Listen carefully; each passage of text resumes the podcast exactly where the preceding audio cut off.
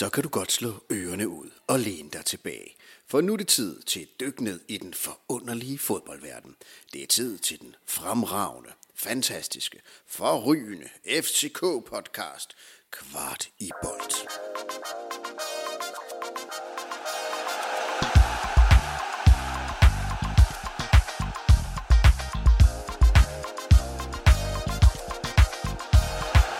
Med Daramis sene scoring, så gik det med nød og næppe. Med tre point på kontoen mod Vejle kravlede FCK op på tredjepladsen i Superligaen.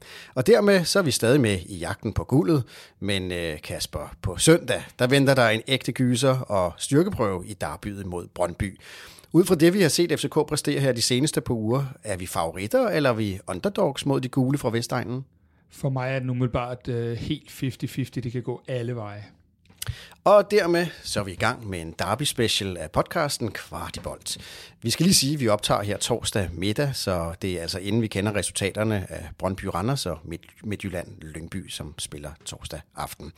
Og i det her program, der kigger vi på FCK Vejle-kampen og prøver at uddrage nogle af de læringer fra den kamp, som vi kan tage med os videre. Og så kommer den ellers til at stå på en solid omgang Brøndby-optakt. Hvor store er FCK chancer i den kamp? Hvad skal der til for, at FCK vinder? Hvem er favoritter, og hvad betyder den kamp for gulddysten? Og så skal vi også en tur bag fjendens linjer for at høre, hvordan Brøndby-fansene ser på byens hold lige nu, og omvendt. Vi tager en derbydyst med redaktøren på Brøndby-mediet 3 point, Nana Møller Carlsen, og lægger arm om de 3 point på søndag. Det bliver senere i programmet. Og så skal vi ellers igennem nogle af de sædvanlige ting, vi har og indslag, vi har i det her program. Vi skal se på Torups største hovedpine lige nu. Vi udvælger tre detaljer, der kan blive kampafgørende mod Brøndby. Vi giver et bud på en holdopstilling og et barometertjek på FCK's aktuelle status i guldkampen. Vi har lagt tidskoder ind i show notes, så du kan hoppe til det, du synes er allermest interessant at høre, hvis du ikke lige har tiden. I studiet i dag, som sædvanligt, Kasper Larsen og Kasper Havgård, og så er vi stolte af at kunne byde velkommen til dagens gæst, Sandro Spasojevic. Velkommen til dig. Tusind tak. Sandro, du kalder dig selv fodboldaficionado. Du er fodboldekspert i blandt andet Fodbold FM, OB-stemmer og klummeskribent på bold.dk og har tidligere selv spillet fodbold. Så rigtig hjertelig velkommen. Vi starter med kampen mod Vejle, og du er jo ikke FCK-fan, som vi er, men hvis du skulle se FCK-Vejle-kampen øh, med FCK-briller på, er der så overhovedet nogle positive ting for FCK at tage med ud over de tre point? Ja, det synes jeg jo, der er i forhold til, at øh at I jo ikke spiller prangende, øh, og det var meget sødt sagt, men alligevel formår at få de tre point. Øh, og det er, det er jo altså det er jo godt for et hvert hold, men I har også vist det tidligere mod OB, at øh, man sagtens skal starte skidt, og så alligevel have troen på, at man kan få alle tre point.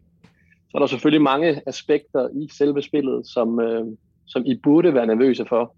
Men øh, det tror jeg da også helt sikkert, at, øh, at Torup og, og, og trænerteamet arbejder med. Øh, for i går var bestemt ikke, jeg ved ikke om det var om det var sæsonens øh, eller forårets dårligste kamp, men det var i hvert fald en præstation, der var, der var meget vaklende, og det var meget, som jeg ser det, meget øh, op til enkeltmandspræstationer, øh, om man formåede at få øh, tre point.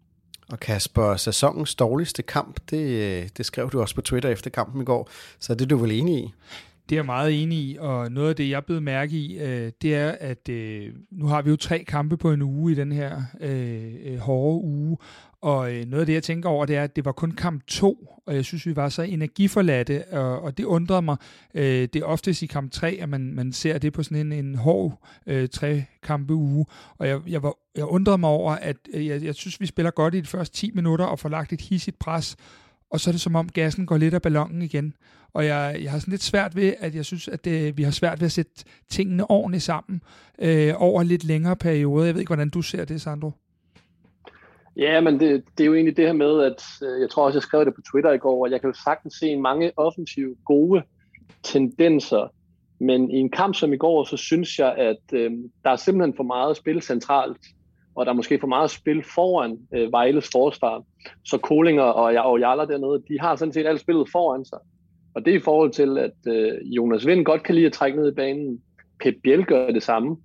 Og når Victor Fischer, hvis han skal skabe bredden, så synes jeg ikke, han er på det niveau, vi lige ser Fischer nu her, så synes jeg ikke, han er god nok til at, til at skulle være den her kantspiller, der har sidelinjen øh, helt op af sig. Øh, der var nogle af de steder, hvor jeg synes, han er god, det er, når han kan finde det her øh, det, man kalder et halvrum i fodbold. Øh, men der var simpelthen for mange spillere derinde i går, og derfor ser vi også, når Falk så søger derind, så er der lige pludselig fire spillere på et meget, meget lille område.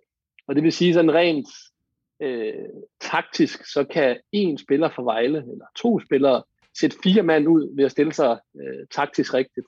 Og der, øh, der synes jeg lidt senere i kampen, at der måske ved en Darami, øh, også en Bundu, selvom at Bundu spiller dårligt i går, så skaber han alligevel en lidt anden form for, for respekt hos, hos en modstander, fordi han kan nogle andre ting. Øh, noget andet er så, at han så ikke formår at formøble det godt. Kan man egentlig øh, drage en konklusion, der hedder, at Jes Torup havde læst øh, kampen øh, forkert fra start af?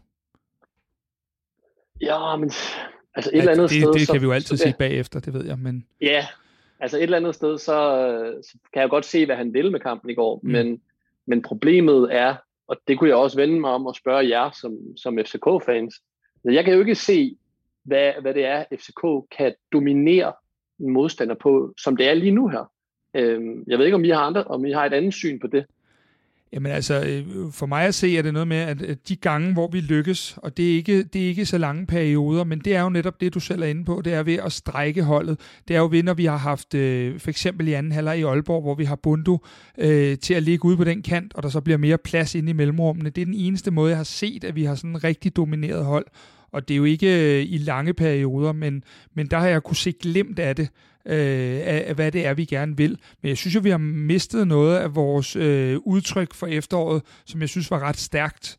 Øhm, og jeg, jeg har umiddelbart ikke set helt formlen i, i foråret, andet end, end, end lidt tilfældigheder her og der, øhm, som, som, øh, som retfærdiggør, kan man sige, den ellers øh, OK pointhøst. Jeg er helt enig, og så er det også, som jeg ser i går, så så ved Torup jo godt, at de her, at de her dybdeløb og det her med at strække banen, det skal jo så komme fra nogle andre spillere. Så ser vi jo Lea flere gange i kampen i går, der tager løbende op gennem midten. Men fordi igen, at du har Fischer, du har Vind, du har Biel, som også er inde i det centrale, så var det forholdsvis nemt øh, i går at dække op for det. Og hvor var det så bredden kom fra, som jeg så det? Jamen det var så ved, at øh, Victor Christiansen blandt andet havde bevæget sig langt op i anden halvleg. synes Øh, for øvrigt, han spiller en fremragende kamp i går. Ja, øhm, og så Bartolic, altså det er de to, der må skabe bredden. Men problemet er så, at det er jo netop her, at hvis, hvis de skaber bredden, og ikke der kommer de her indlæg, jamen så bliver FCK bare sårbar over for, for omstillinger, som jeg ser det. Ja, og det er jo faktisk en af de ting, vi, vi sådan, øh, tænker meget over og berører i dag også. Det er det der med, at, at det føles ikke som om, at der er sammenhæng mellem kæderne. Øh, et eksempel på det kunne være øh, inden omkring Seca for eksempel, øh, at, at han er ude at løbe en, en, en frygtelig masse, som han jo altid gør, men det virker som om, at der så står, opstår nogle tomrum, og det er jo øh, noget af det, jeg i hvert fald hører dig sige også, det der med, at så bliver vi lige pludselig, når vi lige pludselig skal have baks til at lave, øh, hvad hedder det, de der brede løb, men så, så bliver der bare en masse plads, hvor at, at modstanderen kan gøre ondt på os. Øh, er det ikke også ja, sådan, det, gamle, du tænker? Ja, i gamle dage, der så man jo, der så man jo tit øh, FCK, altså det var jo en 4-4-2 med, med brede uh, baks, som kom hen over i overlap, men, og, og det var jo også på indlægsspillet, men hvis man kigger på nogle af på de her indlæg, som FCK får lavet i går, at det er jo heller ikke, fordi jeg bare sidder som, som objektiv fan og ser og tænker, de skal nok vinde nogle af de her dueller ind i feltet. Øhm, og så er det, det bliver meget op til den enkelte. Altså, Falk forsøger at kreere noget, men lige i går, så synes jeg, at det var forholdsvis nemt for Vejle med meget få spillere at ødelægge øh, FCK's opspil gennem midten. I, I går var det jo så Pabiel, der startede inde i offensiven, og, og tidligere har vi jo også set øh, Darami og Bundu og Fischer ligge der, og Fischer ligge deroppe. Men øh, sådan PT på formen og, og det vi har set, øh, Sandro, hvem, hvem, hvor, hvor tror du, at FCK vil få mest gavn af? Hvem er det, der skal ligge sammen øh, rundt om Jonas Vind? Hvil, hvilke, to, hvilke persongalleri er stærkest lige PT? Altså, yes. Det jeg har blivet mærke i, det er, når, når, når Biel og Vind spiller sammen, så kommer de til at søge de samme rum, og dermed også lukke af for de samme rum. Og problemet er, når man ikke får den her diametrale modsætning til netop de to, i form af en spiller, der netop så strækker banen, at så er det, det godt kan blive for indimensionelt. Øhm, og vi må bare sige, at den første mand på holdkortet, det må jo være et eller andet sted være vind. Så det vil sige, at det er de andre, der skal rette sig lidt ind efter det. Øh, og pt. Der, der ser jeg ikke Biel ude på, en, øh, altså ude på kanten, der gør han simpelthen for lidt af sig. Han, øh, han skaber ikke det, der er nok til at være den her brede kantspiller.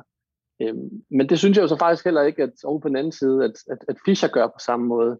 Øhm, så umiddelbart, så vil jeg jo pare en, en, en vind med en type, der er meget anderledes end ham, og det kunne så være en Darami eller en Bundu.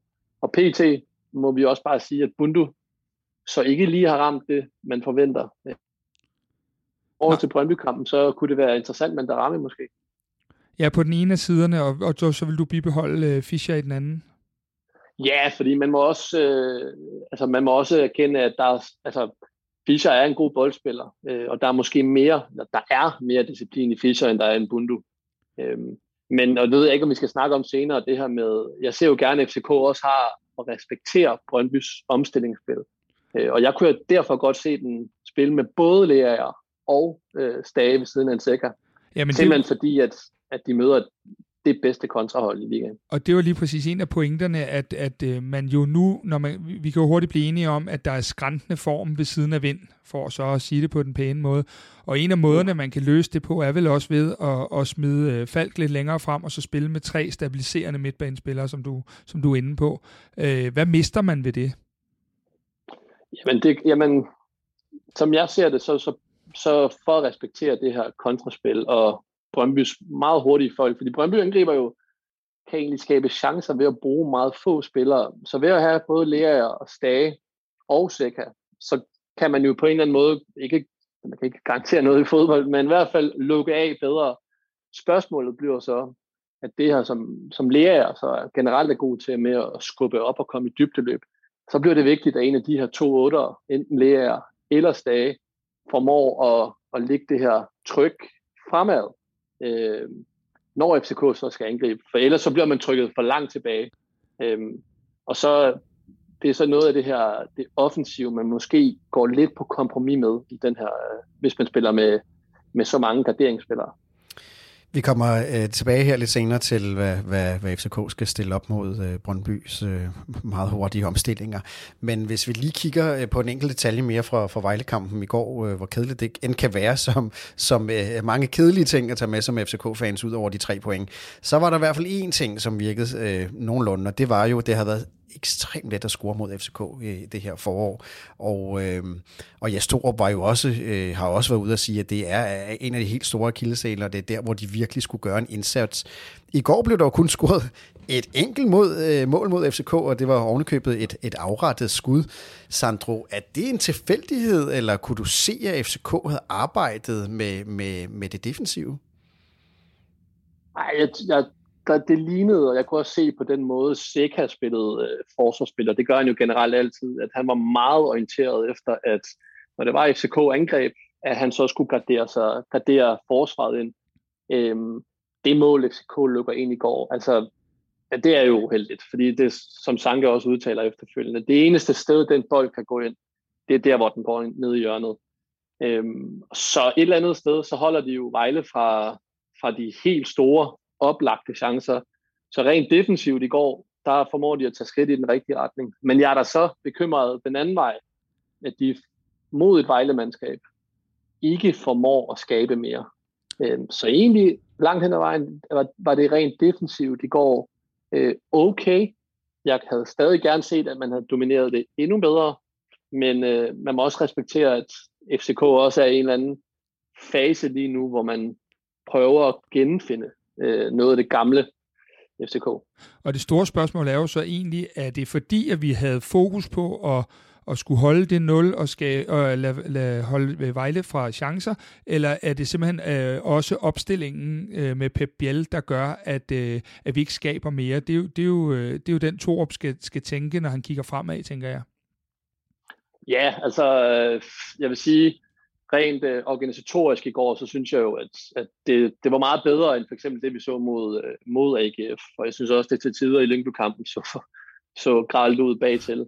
Ja. Øh, så langt hen ad vejen, så synes jeg faktisk, at de kommer, de kommer fint igennem det. Men igen, jeg sidder også som objektiv ser og ser et FCK-hold hjemme i parken. Der må jeg bare sige, der forventer jeg mig bare mere. Øh, forventer mig en større dominans. Øh, og det var der jo heller ikke i går. Øh, og så er det så, jeg sidder jo som objektiv, så, så kan jeg jo så vente om at spørge jer som, som FCK-fans. Det er jo heller ikke, jeg går heller ikke ud fra, at det er den følelse, I sidder med, at I bare tænker, jamen, den skal vi nok klare. Nej, på ingen måde. Øh, det, altså, nu skal vi jo så også helt frem til 85, før man begynder at tro på, at der sker noget igen. Men det, det, det er den følelse, jeg har siddet flere gange med. Øh, den, den bliver så meget markant i går. Men det er det der med, at jeg synes, i brudstykker, jeg ser os dominere modstanderen, men det er i så korte intervaller, Øh, og jeg skal jo så bare prøve at finde ud af, og det kan jo så også være et spørgsmål til dig, at det er bare en del af det, vi er igennem lige nu, øh, at folk ikke kender deres øh, pladser fuldstændig taktisk øh, efter øh, revolutionen her, eller er, er det simpelthen øh, nogle andre parametre, der spiller ind?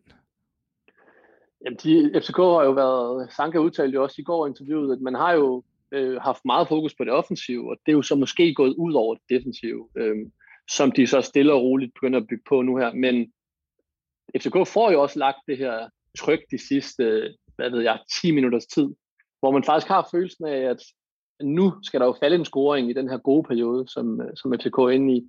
Og målet opstår jo også ved, at man har baks højt op, øh, og der kommer en, en returbold, som man vinder ret højt op på banen. Mm. Og det er jo udgangspunktet i at kunne presse et mandskab langt ned. Så ender den så på venstre side, og så, ja, så viser det sig så, at det bliver en scoring. Men det her med at fastholde et tryk, øhm, det har været vigtigt. Og det hører jeg da også noget af det, du siger, Kasper, det her med, at, at det har man måske ikke set i nogle af de andre sekvenser. Der er man let blevet, altså der, der er midtbanen let blevet spillet over hovedet, øh, så man faktisk kunne stille, omstille sig den anden vej. Øh, så jeg vil sige, at de sidste 10 minutter i går, der får, der får FCK lagt det nødvendige pres, som jeg egentlig havde forventet, at de ville gøre lidt tidligere. Ja, lige præcis. Og så kan man også øh, gå ind og sige, at, at det, det er jo også et spørgsmål om, at øh, vi har jo øh, lavet mål nok, så kan vi altid diskutere var og straffe og alle de der ting, det må vi gemme til en anden gang. Men, men jeg tænker også, at vi har jo faktisk lavet alle de her mål via at have, øh, i min bog i hvert fald, kun to spillere, der er domineret offensivt.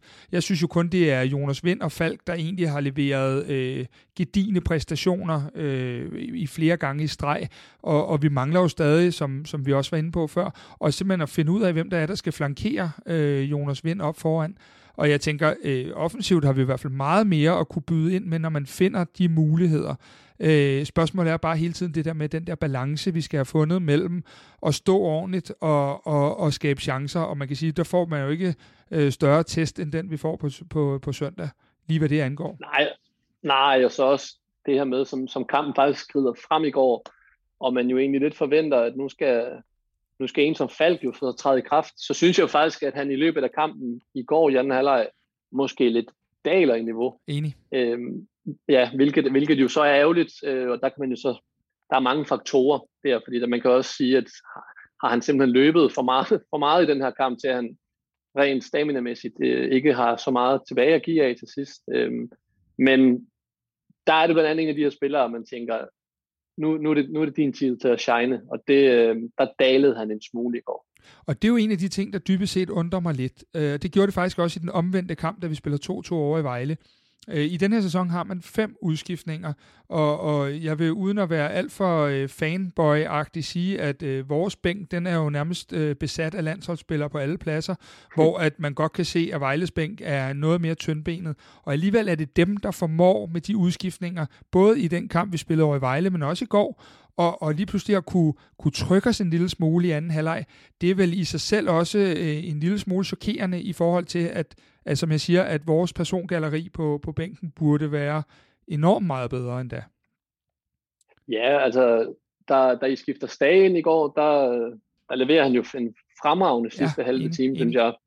Både rent defensivt, øh, fordi et eller andet sted, så ser jeg jo Stage som en fattigmandsudgave af Lea. Altså Lea kan bare alt det Stage kan, så i, i meget højere fart og, og hurtigere. Um, men i går, der er det jo faktisk det modsatte. Der går han jo ind og gør noget af det, som jeg havde tænkt Lea skulle gøre. Um, men den udskiftning er jo meget en til en, kan man sige. Hvorimod at Bundu for Biel, der forventer man jo noget andet af Bundu. Og i og med, at han så ikke bringer det i går, så bliver det yes, så bliver den udskiftning jo lidt, øh, kan man sige, ikke spildt, men den går i hvert fald ikke, øh, den bliver ikke opløftet øh, på, nogen, øh, på nogen måder. Nej, kun ja, i forhold... Så må jeg bare sige... Ja, kom bare ja. nu.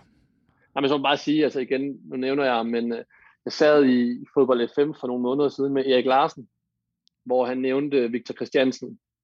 Og så tænkte jeg, jamen ham har jeg aldrig set. øh, kun, havde kun set et kvarters tid med ham. Jeg må bare sige i går, øh, det han viste i går, det er til, at jeg i hvert fald godt vil ture og stille med ham, øh, nu når Bøjle er skadet. Altså, der er lige et par, et par kommentarer, jeg kan give til det. Det ene det er, at man kan sige, at jeg har set Victor Christiansen rigtig mange på, gange på U19-holdet, og øh, der er det jo nemt, eller nemmere at shine, og det, der overraskede mig rigtig meget i går, det var, at han lignede bare en, der spillede videre på sit U19-hold. Øh, det var bare lige flyttet et niveau op til Superligaen. Øh, og så for øvrigt i forhold til Bøjle, så er, er, har han meldt, at, øh, at han regner med at spille på søndag. Okay, men det er også, altså det er, ja, det er vigtigt at have sådan en, altså nu har, nu har han jo vist to, fordi øh, på den halvleg i går, at mig, mig kan du skulle stole på, øh, fordi han var både god med bold, et kæmpe fysisk i forhold til, hvor, hvor ung han er. Så øh, virkelig en flot, flot indhop, han lavede i går. Ja, man fik lidt vibes til en, øh, en ung svensker, øh, Ludvig Augustinsson, øh, og, han, og hans indtræden i parken dengang. Øh, øh, måske endda med endnu mere fysisk power her. Øh, så jeg er meget enig, og jeg tænker også, at øh, den allerstørste taber i går, det, øh, det er for mig at se Brian Oviedo, fordi at, øh, han blev lige overhalet indenom i går. Øh, det var en skidt kamp at være småskadet i. Er du enig i det, ja. Sandro? Har Victor Christiansen allerede med det indhop øh, overhalet Oviedo? Oh, nu skal jeg jo kun set ham i, som sagt, i den her ene halvleg her, og så et kvarters tid, tror jeg, jeg kan ikke huske mod, hvem det var, men jeg synes bare, det han viser i går, det var, at selvom Vejle pressede ham, så var han kølig på bolden. Det var ikke sådan nogle forhastede øh, beslutninger med, at han sendte den op langs siden. Nej, det var en kontrolleret venstre bak, man fik ind, som godt turde at vende og spille den tilbage. Og, øhm, så i forhold til, at jeg heller ikke synes, at Oviedo ligefrem har brændt banen af, så øh, kan jeg ikke se nogen grund til, hvorfor at man ikke skulle turde at bringe sådan en spiller her. Vi skal vende øh, brøndby lige om lidt, så øh, bare et, et, et sidste spørgsmål omkring Vejlekampen. Øh, vi har hvad hedder det, været en del efter Sanka. Øh, apropos, øh, Sandro, tidligere sagde du, at øh, man burde have højere forventninger til, hvad FCK kunne levere på, på hjemmebane. Og vi har jo også været sådan her, vi burde have højere forventninger til, hvad en Sanka har kunne levere på et FCK-hold. Og da han kom øh, i, i sommer på en lejeaftale, der var vi overbevist om, at nu, nu, nu var den, nu sad det forsvar i skabet. Og det har det jo bestemt ikke gjort. Så vi har været meget efter ham, men men Kasper, øh, i går var vel øh, mere end godkendt. Hvordan er din vurdering af Sankas præstation mod, mod, mod Vejle? Ja, men udover at jeg øh, var yderst imponeret af Victor Christiansen, så var Sanka faktisk min uh, all-over man of the match. Jeg synes, vi så nogle af, af de uh, lidt gamle Sanka-dyder. Han kommer blandt andet ned i en fantastisk takling uh, og redder situationen i sidste øjeblik. Jeg synes, hans afspil generelt var øh, klart bedre, og jeg synes, at øh, det i det hele taget virkede, som om han havde mere overskud. Jeg blev også mærke i, at han blev interviewet efter kampen, og øh, var åbenbart blevet enig med Torup om, at han skulle fokusere mere på sit, på sit eget spil, hvor han havde haft meget mere fokus på holdet. Jeg ved så ikke, om det er en eller anden form for retorik, man lige kan smide, når man har, har spillet en god kamp. Det kunne det jo også godt være. Men, øh, men Sandro tænker, hvordan så du Sanka i går? Ja, men han var, han var noget af det, det gamle. Altså, øh, han lignede sig selv på en eller anden måde. Øh, alle de her dybdeløb, der kom ind bag Victor Nelson, men dem, dem opstøbede han simpelthen bare. Han var opmærksom på det, der foregik omkring ham.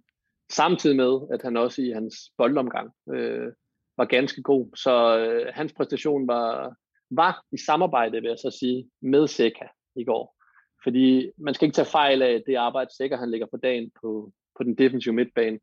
Det hjælper altså også de her to centrale forsvar til at, øh, til at der er mere balance. Så jeg må også bare sige, i går sammen med Sega, så synes jeg godt nok, at, øh, at de to de spillede fint.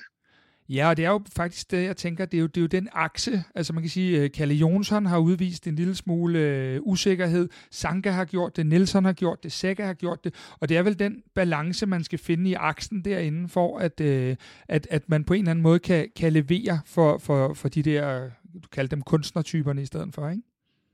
Ja, men også bare, altså igen, refererer tilbage til, til da FCK var bedst, øh, hvor man havde Sanka med, hvad hedder han, Erik Johansson. Øh, og der var de begge to gode på bolden, men der havde de også en akse inde på midten, sammen med, øh, hvis du kunne være en Delaney eller en Kvist.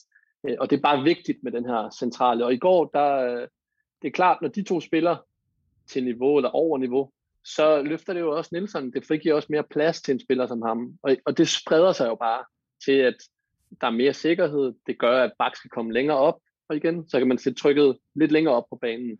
Har det, så, en, øh, har, har det en betydning, øh, nu, nu er det anden kamp i træk, at, at, at Sanka faktisk havde rykket position og spiller den, den højre centerback. Har det nogen betydning, tænker du, at spillet ligger lidt mere rigtigt for ham, i, i hvert fald også i forhold til det fremadrettede? Ja, meget, fordi at øh, man kan have en tendens til, når du spiller lidt altså fejlplaceret med dit højre ben over i venstre side, at du simpelthen lukker en del af din bane af i forhold til din, altså du fører bolden fremad, og så vil du have en tendens til at gøre det lidt mere centralt. Og det vil sige, øh, at FCK's opspil vil have en tendens til at være mere fokuseret ude mod, øh, ude mod højre. Øhm, og i går, i forhold til, at det er Sanka, der skal føre bolden op, så åbner det spillet meget mere op, synes jeg. Og jeg synes også, det gavner hans spil, som sagt, at, at, at det bliver mere åbent for ham. Super interessante analyser, øh, der gør os klogere på FCK-spil. Øh, en gang om ugen her, så definerer vi jo noget, vi har valgt at kalde Torups hovedpine. Hvad er hans allerstørste hovedpine lige nu? Og øh, det kan jo godt være, at, at, at du ser noget andet, end vi gør, men, men det, som vi har ligesom defineret som hans store hovedpine, som han skal få styr på øh, nu, det er, hvorfor FCK ikke kan dominere kampene i længere perioder. Og vi har jo sådan set været, været inde på det allerede, men er du enig i, at det er en af hans øh, helt store udfordringer, øh, Sandro? Ja, fordi en kamp som i går, hvor man øh, kommer foran i første halvleg, udtaler han jo netop, at nu skal de bare fortsætte i anden halvleg, ligge trykket og, og køre videre. Øh, Sækker udtaler også, at det var, det var en god første halvleg, men alligevel kommer man ud til anden halvleg og, bliver, og, og, og formår ikke at gøre det. Øh, og der er det jo noget med det her, vi snakkede om tidligere med, at når man mister boldene, så, har, så var det i perioder alt for nemt for Vejle at spille simpelthen forbi øh, den centrale akse. Og det vil sige, at alle spillere, der er foran bolden, de må orientere sig den anden vej. Øh, og så øh, det, ved målet til 2-1, der er det jo netop det modsatte. Der er det jo netop Seca, der, der sørger for, at, at det her pres bliver lagt, at man fastholder trykket. Mm. Øh, og det gør så bare igen modsat, at Vejle ikke omvendt kan få lagt det her altså kontraangrebene. Og jeg tænker specielt mod et hold som Brøndby, så bliver det, det bliver interessant at se, hvordan man, øh, hvordan man vælger at løse det her. Fordi man skal have respekt for, de, øh, for det modsatte, som Brøndby kan vise. Men vi, vi har jo talt om i tidligere udsendelser meget det her. Er det noget mentalt, som spillerne slæber med sig fra, fra, fra efteråret og et, et rimelig turbulent 2020? Eller er det simpelthen taktisk, at, øh, at de ikke er sat op på den rigtige måde til at kunne dominere i længere perioder? Og som jeg hører dig, Sandro, så, så er du faktisk over i det taktiske. Ja, men der er også noget rent mentalt som spiller. Altså det her med, at når du spiller på et hold, hvor, hvor du ved, det kører, og hvor du ved, at man skal nok vinde kampene, så har man også øh, rent mentalt det her overskud. Altså, man, man, man tænker ikke så meget over tingene. I går ved FCK jo godt, at, at de er inde i en stime nu her, hvor det måske ikke ligefrem fungerer optimalt. Øh, man er foran 1-0, og så er det så rent, det er så de her, en af de her forklarlige ting, at man simpelthen bare ikke tager de her ekstra 2-3 meter. Og nogle gange i fodbold, der er jo ikke, der er ikke mere, der skal til, end man øh, 3 meter til højre, 3 meter til venstre, som kan afgøre kampen. Øh, om det er noget rent taktisk, altså ikke, ikke hvad jeg lige umiddelbart, fordi øh, Torb udtaler jo, at de skal fortsætte. Som et udgangspunkt for anden halvleg i går, jeg genså lige kampen her øh, til formiddag faktisk, det, det var jo sådan set det samme, men problemet er bare, at Vejle udtryk bliver lidt mere offensivt. Og så øh, kan man sige, i stedet for at agere, så reagerer FCK mm. på, på det. Og det, øh, det bliver farligt. Men, men Sandro, noget af det, der undrer mig, det er, vi har, når jeg kigger ned over holdet, så har vi en enorm mange, øh, i hvert fald ledertyper på, øh, på, på vores hold. Og jeg kan godt undre mig over, at når man har så mange, der har prøvet så meget, Øh, Øh, hvad er så baggrunden for, at man ikke er bedre til at tage temperaturen i kampene, og så måske have 5-10 minutter, hvor man holder den i egne rækker? Øh, og jeg, jeg havde jo en lille filosofi om, øh, om der nogle gange er så mange ledere, at, øh, at, at man måske kigger på, at øh, om det er der nok nogle af de andre ledere, der også hjælper til med, og så glemmer man det, du kalder de 3 meter til højre eller 3 meter til venstre, for ellers har jeg meget svært ved at forklare, hvorfor det er, at, øh, at, at, at vi ikke kan, kan tage temperaturen bedre, og så i hvert fald de perioder, hvor det måske, at vi trækker luft ind i, i presset, så holde den i egne rækker. Ja, men altså reelt set, de er jo ledere på hver deres måde. Ja. Altså Falk, han er det jo meget med, med bold, for eksempel. Men i forhold til, at, som jeg sagde før, at man forventer, at nu skal Falk træde i kraft i anden halvleg, så daler han jo i niveau. Og ja. det vil jo sige, at hans lederskab jo faktisk ryger ud af hænderne på ham. Øhm, og Jonas Vind også meget gennem hans spil, synes jeg jo heller ikke rigtigt, at han får sat sin, øh, sit aftryk på kampen i går. Og så er det jo den eneste reelt set fysiske, verbale leder, der, som, som er på det her FCK. De findes jo måske rent defensivt i går. En Seca, en, øh, en Sanka, og de spiller jo så en god kamp. Men, men rent offensivt, sige igen, hvis vi snakker om en, en Victor Fischer, så man måske godt kunne, jeg ved ikke, altså jeg går ud fra, at I også som FCK-fan forventer jeg mere af en Victor Fischer. Åh oh, jo. Jamen det er det. Og problemet bliver jo, at jeg kan bare ikke på nuværende tidspunkt, og det niveau, han har vist i, i rimelig lang tid nu, ja, der er ikke rigtig noget, der jeg kan se, at han reelt set har udviklet sig. Og det synes jeg bliver, så bliver det en farse. Altså den her lederskikkelse, som er hentet ind, øh, tjener også en pæn slat, synes jeg jo reelt set ikke spiller op til det, han burde. Øh, I må rette mig, hvis, øh, hvis Ej, I som Mexico-fans synes noget andet. Altså, i, i sidste udsendelse havde vi jo faktisk øh, sendt ham en tur på bænken mod Vejle. Det gjorde endte Jens Storp så ikke med at gøre. Øh, ja. Men, men for mig at se, øh, udefra set, så virker det for mig som om, han har mistet øh, whatever 5% af sin speed, og det er det, der gør, at han, han ikke har den styrke til i de der en mod en situationer at være så afgørende, som han har været. Og så, når han ikke har den, så er det, jeg tænker, hvad er det så, han har? Som ja, han kan og det, det, det er netop, netop lige præcis det, fordi at jeg synes jo, at der hvor Fischer han gavner det her FCK-hold, det er de her halvrum, der er. Ja, Fordi lige så snart en kamp som i går, altså hvis man lige skal forklare rent teknisk, et halvrum er fra kanten af feltet, og så ned til altså den linje, der skaber ja. øh, ydersiden af, af målfeltet, altså målmands lille felt. Ja. Øh, ind i det område, der er han god, men lige så snart han bevæger sig ud, på, ud, ud mod sidelinjen, hvor i går der var en Mølgaard, som har ekstrem fart, jamen så har han reelt set ikke så meget at skulle gøre derude, fordi også, at det blev aldrig nogensinde en to mod en situation med ham og Bøjlesen i går. Nej. Øh, og så er det, man faktisk tager lidt, at det Fischer engang kunne ud af spillet på ham. Øh, og så står man tilbage med en, ja, en lidt fattigere udgave af, af en Victor Fischer. Præcis, fordi for mig at se, det eneste, der retfærdiggør, at han stadig starter inden, som Kasper siger, så havde vi ham faktisk en tur på bænken i vores podcast, men det er jo, at han på en eller anden besønderlig vis bliver ved med at være involveret i nogle ting. Øh, mm. Han har fået nogle straffespark, han har lavet et par mål i træk. Øh, I går laver han jo faktisk også en assist til Sanka. Øh, to af vores mest udskældte, der står for 1-0-målet. Øh, og det er jo det, han, der, der bliver ved med at ske ting omkring ham, men der er jo intet i hans spil, der forsvarer, at, at han egentlig burde spille. Problemet er lige nu, øh, at der er ikke nogen, der griber. De der pladser er jo relativt billigt til salg ved siden af vind. Der er bare ikke nogen, der, der tager, øh, der rammer måske lidt, men så er der ikke nogen, der tager øh, hvad hedder det, tangenten og siger, den napper jeg, den her. Fordi de er jo åbne men det er til også, salg. Også omvendt, Kasper, fordi hvis du ikke skulle spille med Fischer, vil du så godt ture at spille med en, nu lad os bare sige til Darby, vil du så mm. godt ture at spille med en Bundu og en Darami? Altså der vil jeg da være lidt påpasselig i forhold til at bringe begge to det vil jeg heller aldrig ture. Det vil jeg den eneste grund, at, at, at der er ikke nogen af dem, der har den disciplin, det kræver, når vi skal løbe den anden vej. Så det, det vil jeg aldrig ture. Øh, Præcis. Maksimalt en af dem. Øh. Men er, er vi så derhen, at der ikke er noget alternativ til en, en Fischer, en langt fra prangende Fischer? Jo, men det burde jo så være, altså Biel for eksempel, øh, som så bare pt. ikke rammer øh, formen. For jeg synes jo rent faktisk i, i slutningen af efteråret, at Biel jo under, der, der Torp gik ind og lavede om på det, øh, faktisk var ganske god, men, øh, men bare faldet ud af det igen. Øh, så, så problemet bliver jo så, for eksempel hvis man skal se fremad, at hvis man så gerne vil spille med en, der kan strække banen, så er det måske også Fischers disciplin, der bliver nødvendig for, for at det andet kan lykkes.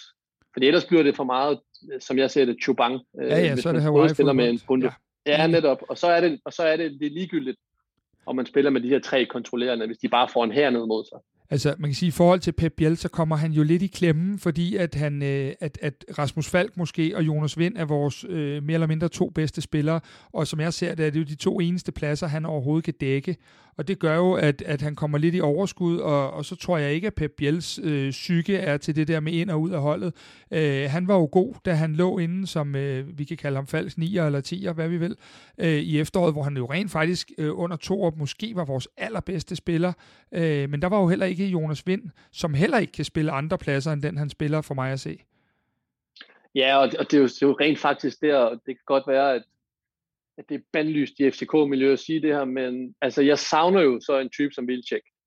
Fordi at øh, så har man i det mindste en type, øh, som er anderledes end dem, man ellers har, som kan bringe noget ind i feltet, hvor til at øh, de her midterforsvarer har en at forholde sig til. Jeg kan sagtens følge går, din tankegang. Ja. Øh, men, men, men tænker du ikke, at vi øh, at der er for meget af det, øh, kan man sige, mellemrumspil og, og, og de ting, vi egentlig har haft succes med, som går lidt i stykker, hvis det er, du har, har vildtjek inde på, på, på den plads? Jo, altså det er måske heller ikke til en, til en start 11, Nej, præcis. Men, det, det, men det er det her med, som, som en kamp som i går, hvor men der er mange sekvenser i, i spillet i går, hvor det er, at der er simpelthen, altså man kan stoppe billedet, og så kan man se, at der er fire eller fem FCK-spillere på meget, meget, meget let plads. Og der kan man mindst sige, at der vil Vilcek til en anden halvleg, hvor man skulle have folk lidt mere frem, måske lidt flere indlæg, i hvert fald bringe noget andet, øh, Jamen, det, end det, det, de andre vil gøre. Det er vi helt enige i. At det, altså, for mig at se, at Vilcek PT er så også plan B. Når det er, at øh, kampen forløber som i går, øh, så har jeg det sådan, jamen, øh, så, så er han en super fin øh, 70-75 minutters indskiftning, øh, som kan, kan komme ind og trykke lidt til i boksen, og de kan slå sig lidt på ham. Jeg er bare bange for, hvis vi bragte ham fra start, at, at i hvert fald, at der vil være for mange andre facetter i vores spil, som vi ikke kunne øh, opretholde. Ja, men det ville der nok også. Altså i hvert fald noget af det, Torb har, har prøvet at, at køre ind, altså det nye system her, der, der passer han jo ikke ideelt ind.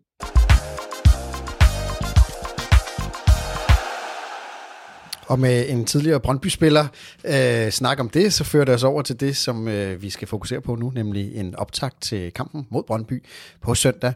Det er jo første gang i rigtig lang tid, der er et øh, meningsfuldt derby, øh, som virkelig betyder noget i forhold til en guldkamp. Det kan godt være, at både FCK og Brøndby spiller anden og tredje violin i guldkampen, men vi er dog stadig med.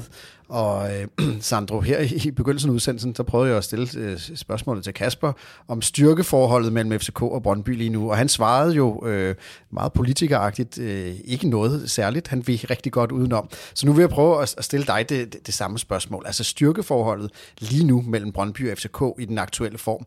Hvilket hold er stærkest? Ja, men et eller andet sted, så øh, synes jeg jo også, at de langt hen ad vejen, øh, altså Brøndby har i lang tid været det her upcoming hold, som vidderligt har, har nu stadfæstet sig som værende nogen, man skal, man skal regne med op i toppen. Jeg synes bare, der hvor de her to hold adskiller sig på nuværende tidspunkt, er, at jeg kan sagtens pege på de aspekter, hvor Brøndby kan gøre ondt på FCK. Altså simpelthen den her med, at de angriber med meget få spillere og kan skabe store chancer. Og så øh, har de de her hurtige folk, som også mod Midtjylland viste, at de kan tro et hvert bagrum. Og der har jeg omvendt, hvis jeg kigger på FCK's mandskab, lidt sværere ved at definere, hvordan øh, FCK skulle kunne tro Brøndby. Men igen, altså det er jo ikke fordi det her Brøndby-hold er, er noget helt ekstraordinært. Øh, de har ridet på en rigtig god bølge længe, og, øh, og jeg vil sige, man er også nødt til at tage udgangspunkt i den kamp, som for eksempel Brøndby spillede mod, øh, mod Midtjylland, hvor for eksempel deres centrale angriber i Soy Kabar jo fuldstændig blev, blev øh, fjernet fra kampen af en magtsø. Og der kan vi godt i forhold til FCK-briller tænke over, fordi da de puttede Gustav Isaksen ind, der skete der rigtig meget omkring ham. Og der kunne det måske være interessant at se, at øh, uh, skulle det være en Darami, der så starter ind i forhold til at kunne skabe den her ravage. Men så lad os lige tage fat i den, fordi øh, til hver kamp, der har vi tre detaljer, som vi fokuserer på, som kan blive kampafgørende. Øh, og en af dem, vi har valgt, en af de tre detaljer, vi vil holde øje med på søndag i hvert fald, det er, hvem er de tre forreste, der kan gøre mest ondt på, på Brøndby? Og nu har du jo lige været, været lidt inde på det, på det Sandro, men, øh, men det, det er i hvert fald en, en, en detalje, og øh, hvem er det? Jamen, altså, jeg har jo den holdstilling, som jeg jo øh, gerne ser FCK komme med, det er som sagt de her tre på midten, med Lea, Sikker og Stage, og så øh, at det skulle være Darami, Vind og Falk deroppe. Øh, Falk som den her type, der jo godt kan lide at søge ind i banen, men som dermed også efterlader noget plads til en 8 at kunne løbe op i. Men simpelthen have en Darami, som på en eller anden måde vil have en rolle, at han både kunne strække det her Brøndby-hold, øh, fordi de er nødt til, de her wingbacks, at skulle forholde sig til noget. Hvis det første wingbacksene, der sætter dagsordenen, så får, øh, så får de altså travlt den anden vej. Og nu ved jeg ikke, om jeg sparede på de spørgsmål direkte. Jo, det, det gjorde det, du det gjorde du bestemt, jo. Hvad, øh, hvad siger du, Kasper? Hvad jamen, hedder jeg, det? Jeg, jeg, er du enig i det? Øh, altså, der er, jo, der, er jo, der er jo to facetter i det her. Der er jo et, hvad jeg synes, jeg ville gøre, og der går jeg nok meget øh, den samme vej, som, som Sandro gør. Jeg har så bare øh, overhovedet ikke fantasi til at forestille mig, at Torup sætter Fischer af, og derfor tror jeg, at vi kommer til at spille med, med Darami, Fischer og, og Vind op foran. Øhm, og det, det, det har jeg egentlig ikke noget at have det i, at det virker bare som om, at Thor vil gå utrolig langt for at finde den Fischer, han jo ved, der kan afgøre det hele, øh, men som vi ikke har set i, ja, overvis nærmest nu. Og så vil du så stille med Seca og Lea går ud fra? Ja, det vil jeg så. Okay. Men ikke på baggrund af i går. Fordi jeg synes, Lea Nej, har en der... relativt anonym kamp, og Stage shiner, øh, overshiner ham, da han, han kom på banen, helt sikkert. Det er nok mere, fordi at det er den, jeg ser fremadrettet. Øhm, men samtidig så er jeg så opmærksom på det der med, at vi skal have lukket af dernede, øh, og jeg kunne sagtens se at stille med to sekser, øh, hvad hedder det, når vi forsvarer i hvert fald. Jeg havde jo faktisk hellere, hvis det er, at den, øh, for jeg kan sagtens følge det der med, at, at han ikke vil sætte Fischer af, men så synes jeg jo faktisk, at han burde stille med, med Stage i stedet for Lea. Øhm, simpelthen fordi, at jeg synes heller ikke, at Lea i de kampe nu her ligefrem har, altså startet helt fremragende, men som ny spiller skal du jo lige ind i tingene og lære et system at kende og miljøet osv. Så, videre. så der vil jeg jo faktisk lidt gå med det her, nu laver jeg i gåseøjne, sikre kort, øh, også på baggrund af den præstation, han leverede i gårs dage. Øh, den, den opgave kan han sagtens udfylde. Fuldstændig enig, og så kan man sige, hvis, hvis du øh, sætter stage ind der, så er der et andet element for mig at se, og det er jo, at øh, vi er begyndt at være øh, relativt farlige på dødbolde. Øh, og i og med, at vi er det, så, så vil jeg da også lige på det parameter vurdere, at øh, vi i hvert fald ikke mister noget ved at have Stage inden for start. Nej, og så vil han, altså de vil have to, øh, kommer an på selvfølgelig, hvordan Brøndby stiller op, men øh, udgangspositionen for Lindstrøm, som man er nødt til at have fokus på mm. i en sådan kamp, det er jo, han, han, han forholder sig meget, altså han starter jo ind som den her 8, men bevæger sig meget ud af mod den, mod den ene side, øh, og så er det så den her 8'ers opgave, hvad enten det bliver Stage eller Lea, der så skal have de her løb den anden vej. Øhm, jeg tror, det bliver meget definerende også på, hvordan kampen sætter sig. Detalje nummer to, som vi vil holde øje med, og du har allerede været inde på det, Sandro, og det er nok det, der kan komme til at gøre allermest ondt på FCK. Men kan FCK lukke ned for BIFs omstillinger, og så 1000 kroner spørgsmålet, hvordan skal de gøre det? Ja, det tror jeg jo ikke, de kan over 90 minutter. Men bliver essentielt, at øh, for det første, jeg tror ikke som sagt over 90 minutter, de kan gøre det, men de gange, hvor Brøndby så kommer igennem, at man simpelthen igen øh, garderer sig ind med så mange muligt. Altså, det bliver noget med ikke at, ikke at angribe med for mange spillere. Altså, det, det kan være noget med ikke at sætte begge backs for eksempel op.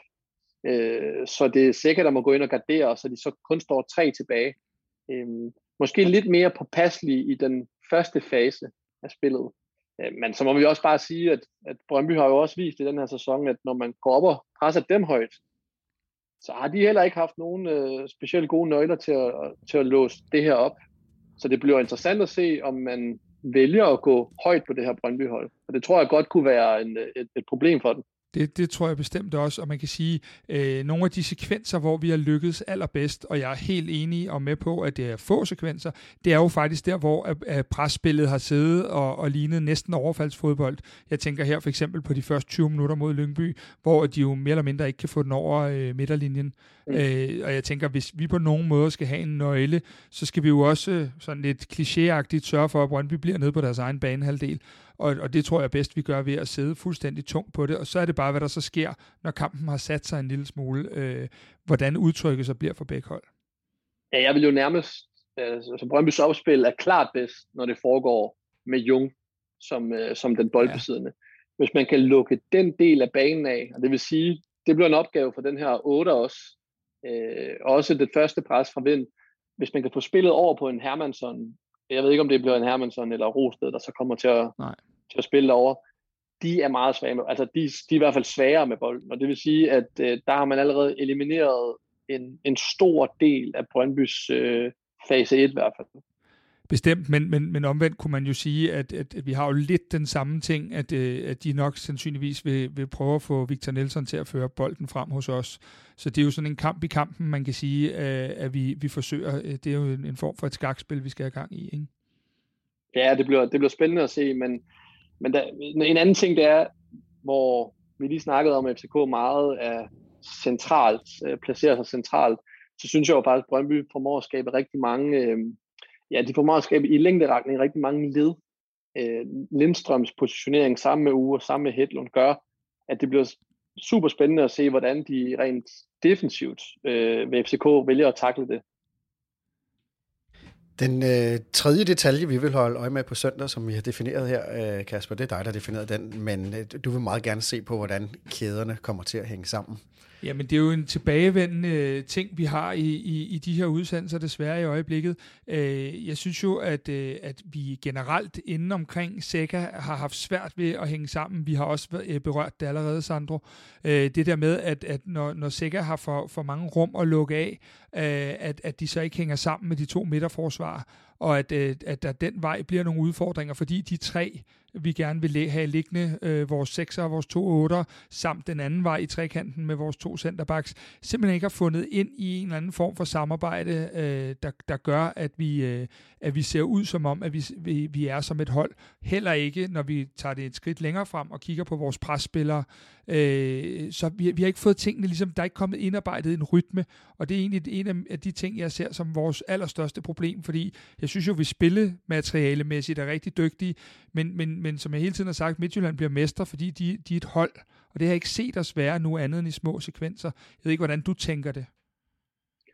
Nej, men det er helt enig. Altså, øh, det er meget urytmisk, øh, det FCK får sammensat. Altså, det er, som jeg sagde før, PT, hvis man hvis FCK gør noget godt, så er det meget baseret på individuelle præstationer. Og det er jo ikke bare sådan, jeg sidder og tænker, at de rent øh, organisatorisk og taktisk fuldstændig øh, overmatcher modstanderen. Øhm, så, så den del, den, øh, det er jo klart, når man, jo bedre hold man møder, jo, jo mere skarp skal man være på den front. Og så er det lige præcis måske til, til en kamp som Brøndby-kamp, det her, det er vigtigt, at man måske har en type, nu, nu roste jeg Victor Christiansen, men at man har en type som Bøjlesen, ja. som også rent op i hovedet har et udgangspunkt, at han sagtens skal spille centralt. Og det vil sige, at han er egentlig rimelig meget orienteret mod, mod det defensive spil. Øh, det bliver vigtigt. Og så er det igen den her restforsvar. Altså når man kommer til at angribe, at man simpelthen ikke bare ikke overlader for meget rum bag til, fordi øh, så bliver man straffet den anden vej. Som øh, objektiv øh, fodboldjagtager, øh, Sandro, øh, glæder du dig til at se øh, Brøndby FCK på søndag?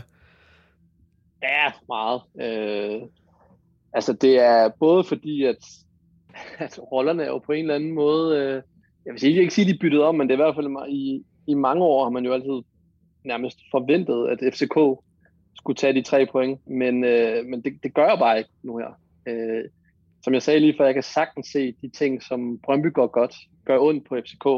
Omvendt har jeg måske lidt sværere ved at definere, hvordan øh, FCK skal gøre ondt mm, på Brøndby, men når man kigger på, på de spillere, der er på FCK's hold, så må vi også bare sige, at, at de på dagen godt kan hive den her nødvendige klasse frem, som, som der skal til for at, øh, at vinde sådan en kamp her. Og så kan man sige, hvis jeg skal bare lige øh, yde en øh, lille smule FCK-modstand mod det, du siger der, øh, så kan man sige, det var vel også lidt det, vi tænkte, da vi skulle møde AGF, at, øh, at der var udfordringen, fordi der var ikke scoret mod med fem kampe, og det lignede en, en, en defensiv, vi ville få svært ved at nedbryde.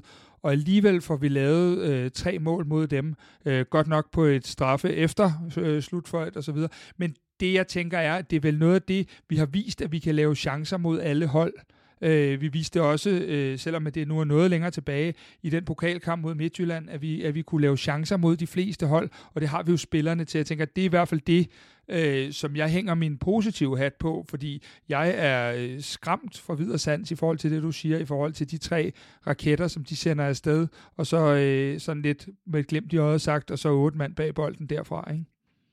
Ja, men det er jo måske også det, altså som man er nervøs for en kamp som i går, hvor det er, der bliver netop ikke, som du selv siger, Kasper, der bliver netop ikke skabt de store chancer. Nej.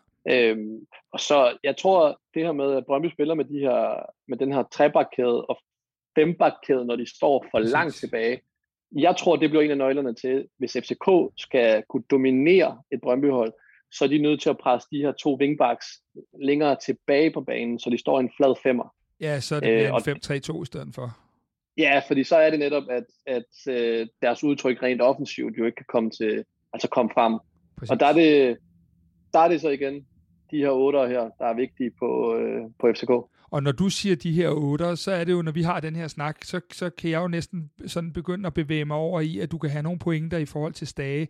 Fordi man kan også sige, at Stage er jo langt bedre øh, integreret i spillestil og, og udtryk og, og så videre igennem øh, lang tid.